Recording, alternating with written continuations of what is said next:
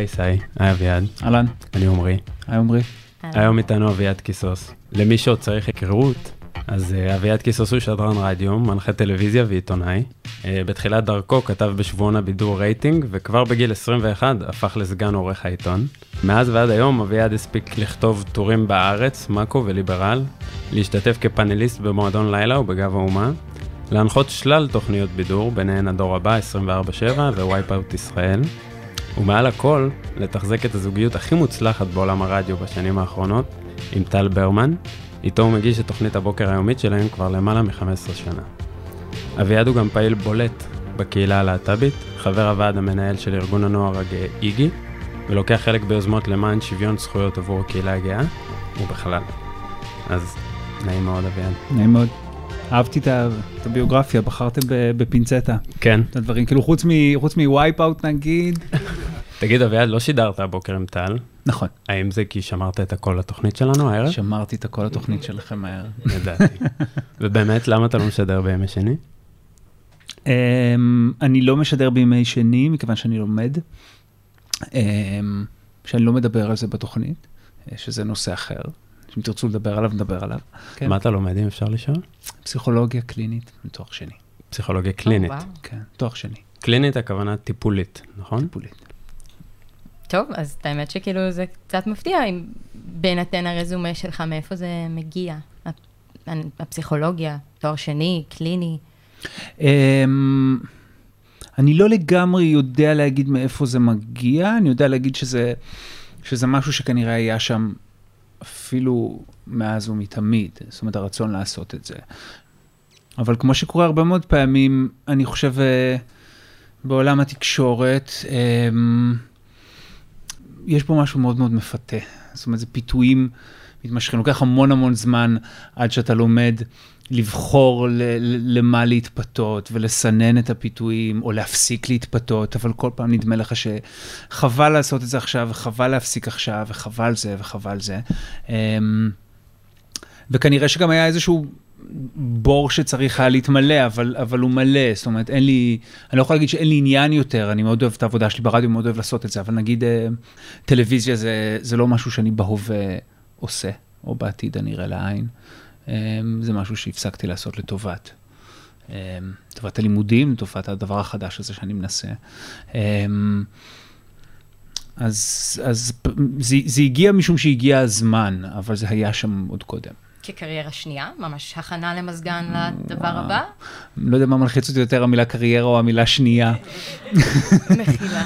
צריך לפתוח חלונות. אה, זה דבר להגיד במייקרוסופט. צריך לפתוח, אה, אה, הייתי צריך לפתוח עוד חלון. אני לא יודע להגיד אם זו קריירה שנייה, אני לא יודע להגיד אם יבוא, יבוא הרגע שבו אני אגיד, טוב, עכשיו אני מפסיק לעשות את זה, ועכשיו אני מתחיל לעשות את זה. אם תהיה חפיפה, אם לא תהיה חפיפה, אם, אם, אם הדבר ההוא בכלל יתממש, אני לא יודע. אני יודע שאחרי הרבה מאוד שנים שאני עושה את אותו דבר, נהיה איזשהו מחנק והייתי צריך להכניס אוויר. מעניין. אני מנסה לחשוב על זה קצת מהנקודת מבט של הביוגרפיה שלך שדיברנו עליה, והמקום הזה שלך של לרצות לעזור ולתרום לאוכלוסיות מסוימות, אתה חושב שזה קשור איכשהו? זאת אומרת, החיבור הזה בין הרצון שלך לעזור לאוכלוסיות מסוימות לרצון שלך לעזור כמטפל באופן מקצועי? אמ, כן, זה קשור, שאלה טובה. העבודה שלי באיגי היא, היא, היא קשורה לחיבור שיש לי עם נוער גאה מתוך הזיכרון המאוד מאוד אה, טרי ואולי אפילו חצי טראומטי שלי כנער גאה. אמ, העבודה שאני אה, עושה עם מרכזי הסיוע לנפגעות ונפגעי תקיפה מינית היא, היא, היא, היא כבר הרבה יותר קשורה כנראה ב... בחלק הזה שבסופו של דבר משך אותי גם אל מה שכינינו לפני רגע קריירה שנייה. הצד המטפל. הצד המטפל. בלי לחץ, בלי לחץ. אבל תמיד הצד המטפל. כן. אמ, אז כן, אז יכול להיות. זאת אומרת, אמ, אני, אני, אני מתאר לעצמי שאם אני אסתכל לאחור, אני אמצא כל מיני דברים שעשיתי שהם כביכול לא קשורים, אבל הם בעצם קשורים, אז כן, זה כן, אחד אתה מהם. חושב שזה קשור. כן. וזה באמת העלה לי עוד שאלה, שכאילו חשבתי, כשהתחלת לדבר על פסיכולוגיה, אז בהסתכלות קדימה, עניין אותי איך אתה תופס את עצמך כמטפל מול אנשים, כשאתה דמות מוכרת, אבל בעצם גם היום אתה עובד, כמו שאמרת, באיגי, עם נוער ו... כן, אבל אני, המפגש שלי באיגי עם, עם הנוער עצמו מאוד מינימלי, אני היום בוועד המנהל של איגי. אוקיי, זאת אומרת, זה לא יושב מפגשים בכל מיני אישיים. ישיבות מכובדות וחותם על אה, צ'קים, זה לא... באמת, הבנתי. אה, אז זה פחות כזה סשנים אישיים. זה. בכלל לא סשנים אישיים. כן, ואיך זה באמת אז מרגיש לך? זאת אומרת, יש לך איזה חשש מסוים של איך זה יהיה לטפל בתור אביעד קיסוס המוכר? יש לי עוד חשש, יש לי חששות, אני לא, אני לא נכון עדיין לדבר עליהן. אה, לא חלילה בגלל, ה, בגלל האכסניה, אלא, אלא כי זה עדיין אה, משהו שצריך עוד בעבודה אצלי להתערבות. בפנים. כן, כן. כן. נראה מה יהיה. טוב, זה הזמן גם האמת לציין את זה שאת ה... בעצם את הכסף שאתה אמור לקבל על הפגישה איתנו היום במייקרוסופט, אתה לא מתכוון לקחת לכיסך, נכון? נכון. מה אתה מתכוון לעשות איתו?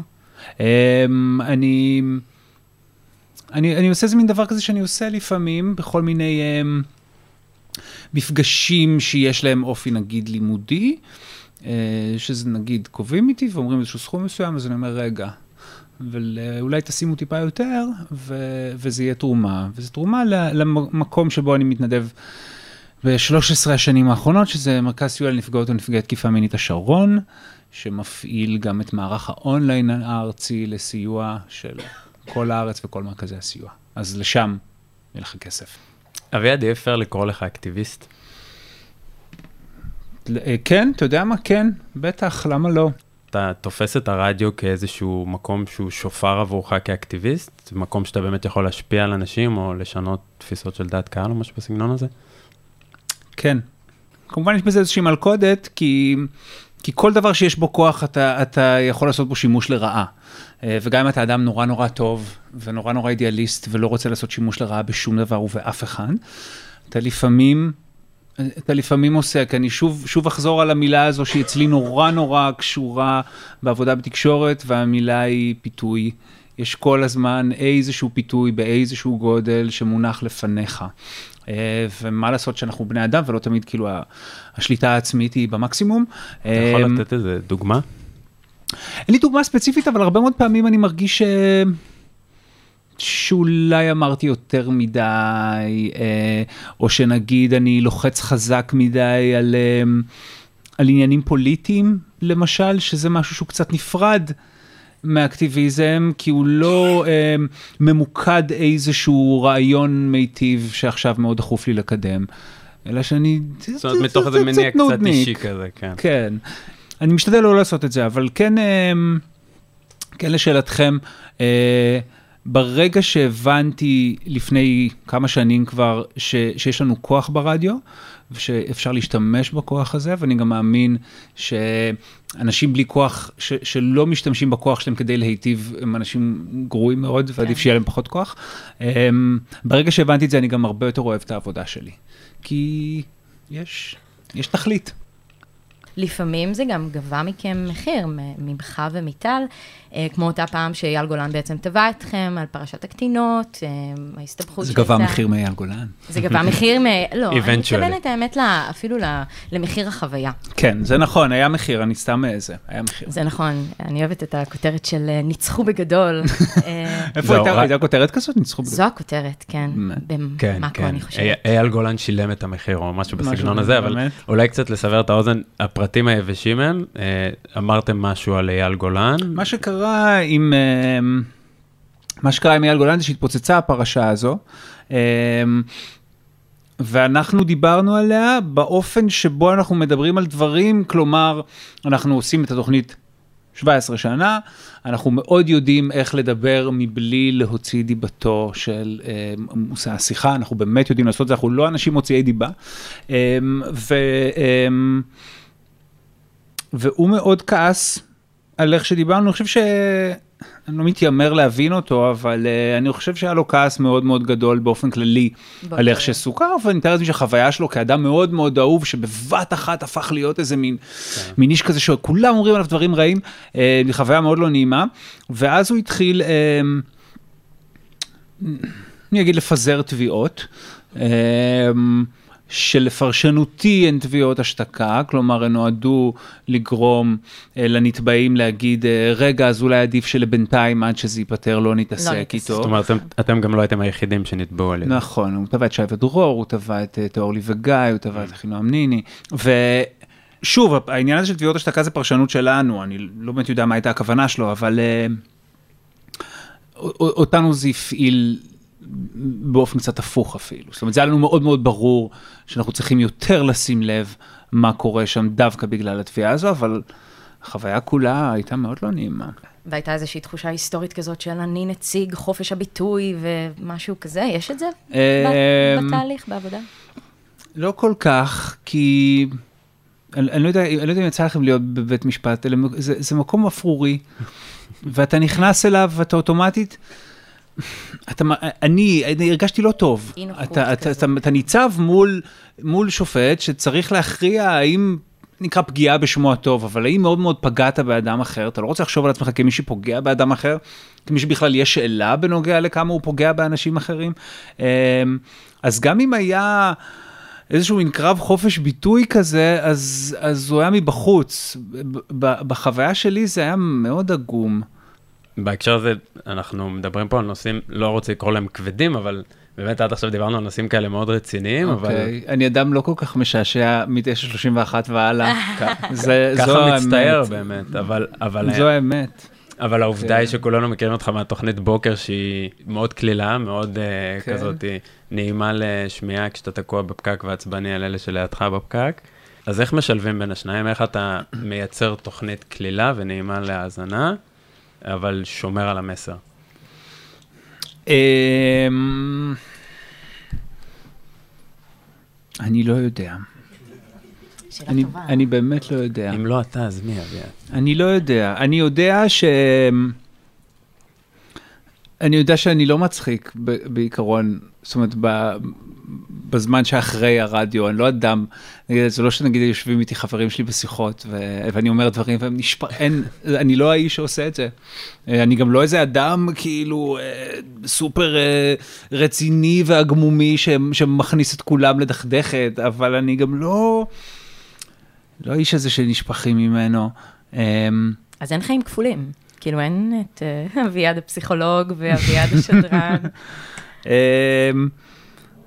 לא, אני, אני, יש איזו תנועה שאנחנו עושים, ושכל מי שעושה אותה, אמ, כל מי שעובד כמעט בתקשורת, בטח לאורך זמן, בטח ברדיו, אה, עושה את התנועה הזו. זה לא דמות, זאת אומרת, אני לא מקבל את המילה דמות, בטח לא על עצמי, אני לא מרגיש שזו, שזו דמות, אבל זה כן איזה מין, אני אעשה עכשיו איזה מין משהו כזה עם הגוף, זה מין כזה. החליפה מי לימד אותך? לובש. מי לימד את. התנועה זה הזאת? איזה מין דריכות כזו, אמ, ו- ואיזה מין ערנות מאוד גדולה, כאילו, כאילו שתיתי המון קפה, אני גם שותה המון קפה, אתה קצת טורים גבוהים.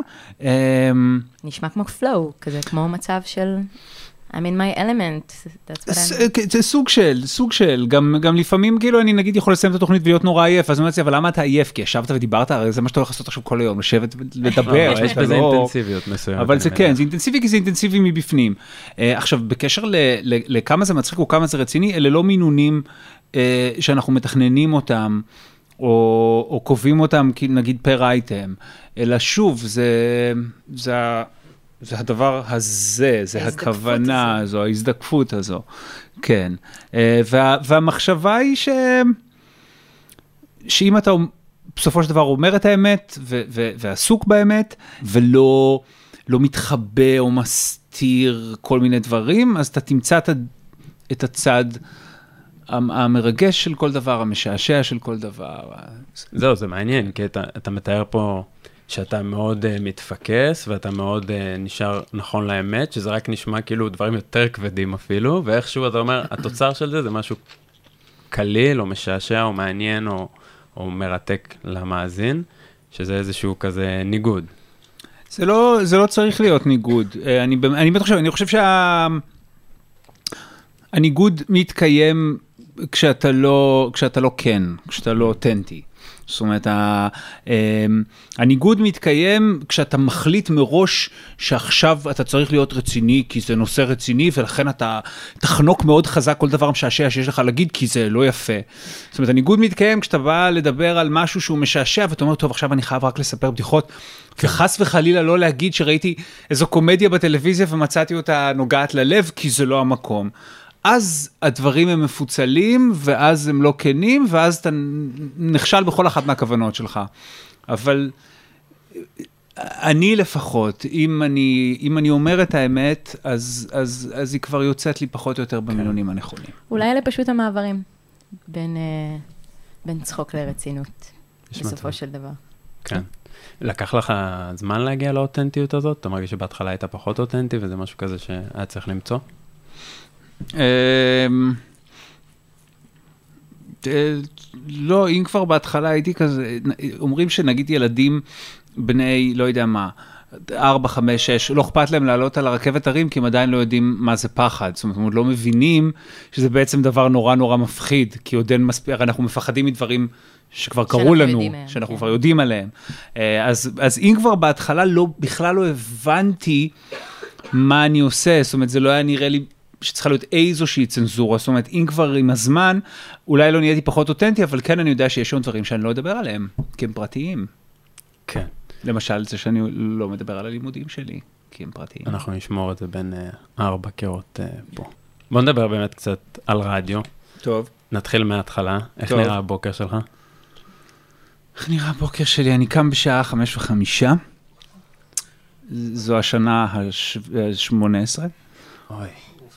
אני, אני קם עם שעון בשעה חמש, אני- אין לי, אין לי איזה מין שעון ביולוגי. שעכשיו בכל מקרה אני קם בחמש וחמישה, לא. כבר התחלתי לקום בחמש. לא, אני, אני שונא את זה, אני לא התרגלתי לזה, זה סיוט נוראי.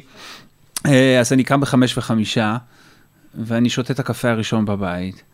אה, ואני אה, אני משתדל להתקלח, לא תמיד, כאילו, יש לי, לפעמים אני מעדיף למשוך את הזמן של המקלחת במיטה. ואז אני גורר את עצמי לרדיו, ובדרך אני שומע מוזיקה תמיד בווליום מאוד מאוד חזק, ואני שותה ליטר מים. יש לי בקבוק של ליטר, וזה הדריל הקבוע שלי, מוזיקה חזקה וליטר מים, ואז אני מגיע לרדיו יחסית סביר. אני מגיע לרדיו בשש, אמ, אנחנו מתחילים בשבע, ובשעה שלפני אנחנו גם עוברים על העיתונים וגם קצת עוברים האחד על השני, זאת אומרת, אה, לא ממש בריאיון מובנה כזה, אלא את, את, אנחנו משתדלים שנייה להפעיל מתניעים את אחד, הדינמיקה. כן, להתניע, לראות כל אחד באיזה מצב רוח הוא נמצא, ומה קורה, לבדוק שאנחנו לא סוחבים, נגיד, לפני אנחנו יכולים לסחוב איזה מין כעס כזה נגיד, מאתמול. אחד על השני צריכים- או... אחד על השני, או שהוא קרא לו משהו, שלי קרה משהו, ושנייה צריך אה, להוציא את זה. וזה רק שניכם בשעה הזו, או שיש ישיבת ש- מערכת? רק שני, אנחנו, נעים מאוד אתם המערכת. המערכת. כן. זה רק אנחנו. זה כבר הרבה מאוד שנים רק אנחנו. אז. אז בעצם כל ההכנה לתוכנית זה השעה הזאת שלפני התוכנית? לא, יש גם את ההכנה שהיא, שאתה יודע, היא ongoing במשך היום. אה, זה זה שאנחנו תמיד יודעים מה קורה בחדשות, תמיד קורים הדברים, שולחים אחד לשני בדרך כלל בוואטסאפ. אה, כל מיני דברים שמשעשעים אותנו, זאת אומרת, זו הדרך שלנו לשמור אותם בטלפון. נגיד אני רואה אייטם עכשיו שהוא מצחיק אותי ואני אומר, זה יכול להיות סיפור טוב לתוכנית, אז אני אשלח אותו לטל, וזהו. כן, אז, אז העבודה היא בעצם כל הזמן, זה גם זה שכל דבר שקורה כמעט, לא יודע, רבנו עם מישהו בכביש, אה, ראיתי איזה ט- ט- טעם חדש של גלידה, אז אתה כבר ישר מספר את זה קצת הופך את בראש. זה לאייטם. כן. אז זו עיקר העבודה. ואין בזה משהו מתיש בכל היום להיות דרוך, כאילו כן. חלילה לא לפספס איזה אייטם שמחר לא תדברו עליו בתוכנית? אין, אין חלילה, אין איזה מין פורמו. כזה בקשר לתוכנית. אמ, אני לא מצטער על אייטמים שלא הספקנו, אני לא מצטער על, אה, על איזה בדיחה שנגיד באה לי אחר כך ולא אמר, אין לי, אין לי את זה, אין בכלל. אה, אבל זה כן מתיש, כי לפעמים אה, פוגע קצת באיכות החוויה. כן. אז את- זאת אומרת, אתה גם חובב, אבל אתה גם כאילו קצת מסתכל מכאן כל הזמן. אוסף לחשוב. בשביל אחרים. עושה, כן, כן. ולמה אתה אף פעם לא אומר חסויות בתוכנית? זה תמיד טל. אני לא יודע, כי ככה זה התחיל. אני לא יודע. איזה... אני ממש שמח שסוף סוף מישהו שאל את זה בצורה כנה. אנשים לא שואלים את זה. לא, אה, חשבתי אולי זה סוג של אמירה מצידך.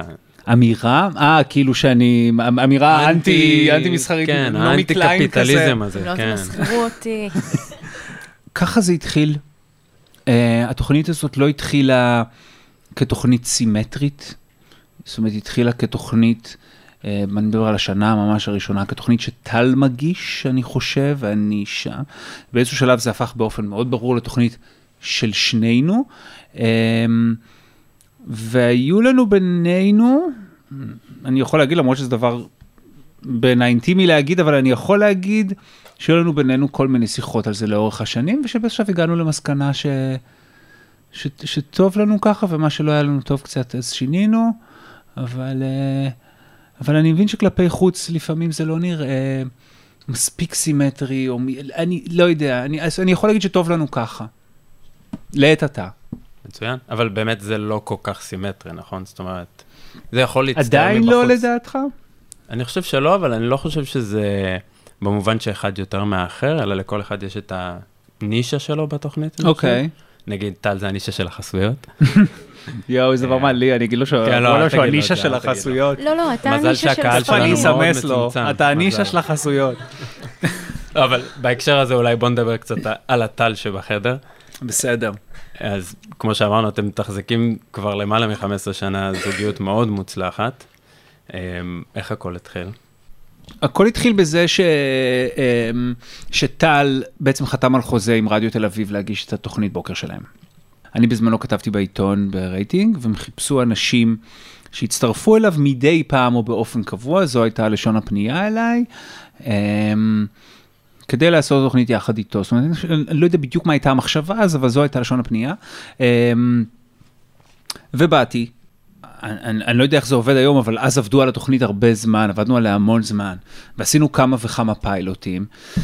Uh, עכשיו, אני הכרתי את טל קודם, um, כי יש לנו חבר משותף, uh, יובל נתן, uh, אז פגשתי את טל נגיד איזה פעמיים דרך יובל, um, ו... Um, והתחלנו לעשות באמת את- הפיילוטים האלה, לפעמים רק אייטם, לפעמים כמה אייטמים באיזשהו תוכניות שמות, ו- ועשינו את זה גם עם עוד אנשים, אה, חלקם מוכרים, לא אחשוף את שמם, וזה היה מאוד ברור, אני חושב די מההתחלה, שיש משהו בקשר בינינו שהוא עובד. זאת אומרת, הדבר הבלתי מוסבר, יש איזושהי כימיה. אני לא יודע, כמו כשאנשים מתאהבים לצורך העניין, אבל, אבל, אבל סוג אחר כמובן של התאהבות. וזה- וזה- זאת אומרת, שלב זה היה ממש ברור שזה יוכל לקרות הדבר הזה, התוכנית הזו, אם, אה, אם נעשה אותה שנינו כל יום, אה, וככה זה קרה. ולאורך, ה... בעצם, לאורך השנים, הזכרת את זה מקודם, שעכשיו אתם נמצאים באיזשהו steady state, שאתם עושים מה שעובד לכם, ואתה אומר, זה מין קסם כזה, אני לא יודע בדיוק להצביע מהם המרכיבים, אבל השאלה היא אולי אם יש איזשהו secret spice. מה אתה יכול לספר לנו על מערכת יחסים זוגית כזו ברדיו, מהפריזמה שלך עם טל? אז אני אגיד כמה דברים. אמ, קודם כל, להפסיק לחשוב שהבן אדם האחר יהיה מה שאתה מצפה שהוא יהיה, כי הוא לא, הוא בן אדם. אמ, הרבה מאוד פעמים אה, מתוך העבודה הזו על התוכנית, כי, כי אנחנו שנינו גם ההורים של התוכנית הזו, אז מתוך דברים שאנחנו רוצים בשביל, ה, בשביל התוכנית, יש לנו איזושהי ציפייה שהצד השני אה, יירתם לזה ויזרום עם זה. ולא, יש שם עוד אדם, אמ, וצריך לאפשר לו להשפיע, וצריך לאפשר לו לשנות אותך, ו, וצריך ללמוד להתווכח איתו. אני חושב שהמון שנים פחדנו מלהתעמת האחד עם השני בשידור. אנחנו מבינים שהיום אנחנו יכולים להתווכח בשידור, אני לא אגיד לריב בשידור, אבל כן להתעמת האחד עם השני בשידור ולשרוד את זה, זה דבר. צריך מאוד לחבב אה, את האדם האחר, זה לא עובד אחרת, זאת אומרת, אתה לא יכול, אה, אתה לא יכול לעשות תוכנית עם אנשים. אה, אני לא יודע נגיד מה בדיוק קרה בין, בין שי ודרור, ואני לא אומר את זה לצורך רכילות, אבל אני יודע שבסוף הם לא חיבבו אחד את השני, ו- וזה היה הסיפור. צריך לחבב את האדם האחר, צריך שיהיה לכם ברמה הערכית איזשהו, איזשהו בסיס דומה, שההבנה שלכם לגבי מה טוב, מה מוסרי, מה יפה, היא, היא תהיה קרובה, היא תהיה דומה. אמ, אז זה גם דבר. וצריך באיזשהו שלב גם להבין, טל הוא האדם הראשון שאני רואה בבוקר כל יום. ואני האדם הראשון, נגיד רואה את אשתו ישנה כשהוא מתעורר, אבל, אבל אנחנו שני האנשים הראשונים שאנחנו מתקשרים איתם בבוקר. ותמיד יש תוכנית, גם אם זה הלילה של, של חוסר שינה, אם זה הלילה של בכי, אם זה הלילה של שינה נורא נורא מתוקה, אם זה הלילה שלא הצלחת להירדם כי, כי איזה כלב נבח מחוץ לחל, כך או כך תהיה תוכנית למחרת. אז uh, צריך איזה מין יכולות הכלה כאלה שהן, שהן פשוט משוגעות, ולפתור מריבות מהר. שזה באמת אני זוקף לזכותי, כי טל הוא... נגיד, יכול להגיד שעדיף לא לריב, ואז יתפוצץ כמו איזה הר געש משוגע אחרי חודש. Uh, צריך לריב את המריבות. זה חשוב. ולסגור אותן. ולסגור אותן, ולצעוק, ולהגיד דברים, וזה, יש לנו לפעמים כאלה. מרגיש שאתה מוכן uh, לטפל כבר. Uh... זהו, אני מוכן. כן, לא, מבחינתי לפחות. אפשר לקצר את הדרך עד לשם, כי ארוכה לי מדי. מבחינתי יש לך את הדיפלומה, כן. האמת שדיברנו על העבר ועל ההווה. היינו רוצים לקחת אותך אולי עשר שנים קדימה. זה קצת מתחבר באמת לעיסוק הנוסף שיש לך בלימודים, השאלות לגבי פסיכולוגיה. אמ, איפה אתה רואה את עצמך? זו, זו, זו שאלה שכזה בגדול עומדת על הפרק, האם אני אמשיך ברדיו, האם אעשה את שניהם, תהיה משפחה אולי, זוגיות. איפה, איפה אביעד עוד עשר שנים? אתה יכול לצאת גם בחמש, אנחנו ניקח מה שתיתן. הנחה. אז קודם כל יש לנו חוזה ברדיו לעוד הרבה מאוד שנים, אה, לעוד שש חתמנו עכשיו. וואו. אז כבר זה יימשך עוד הרבה מאוד זמן. אמ, אני לא יודע איפה אני רואה את עצמי. בכל פעם בעבר ששאלתי את עצמי איפה אני אהיה בעוד שלוש שנים, חמש שנים, ארבע שנים, טעיתי בענק בהערכה שלי. אבל הדברים כן הולכים ומשתפרים, ואני אשמח אם הם ימשיכו להשתפר. לא יודע, איזה מין רוגע כזה, איזה מין שקט, כזה משהו, משהו נחמד. הופפולי עם משפחה, כן, למה לא? מדבר אליך. במקום מסוים. מתחיל לדבר אליי, כן. אוקיי, אוקיי, כן, אנחנו לא ניקח את תפקיד האמא הפולני, אה? טוב, מגניב. זה לפרק הבא, סיפור המשך. אה, טוב, תודה רבה, אביעד. תודה רבה לכם. תודה רבה.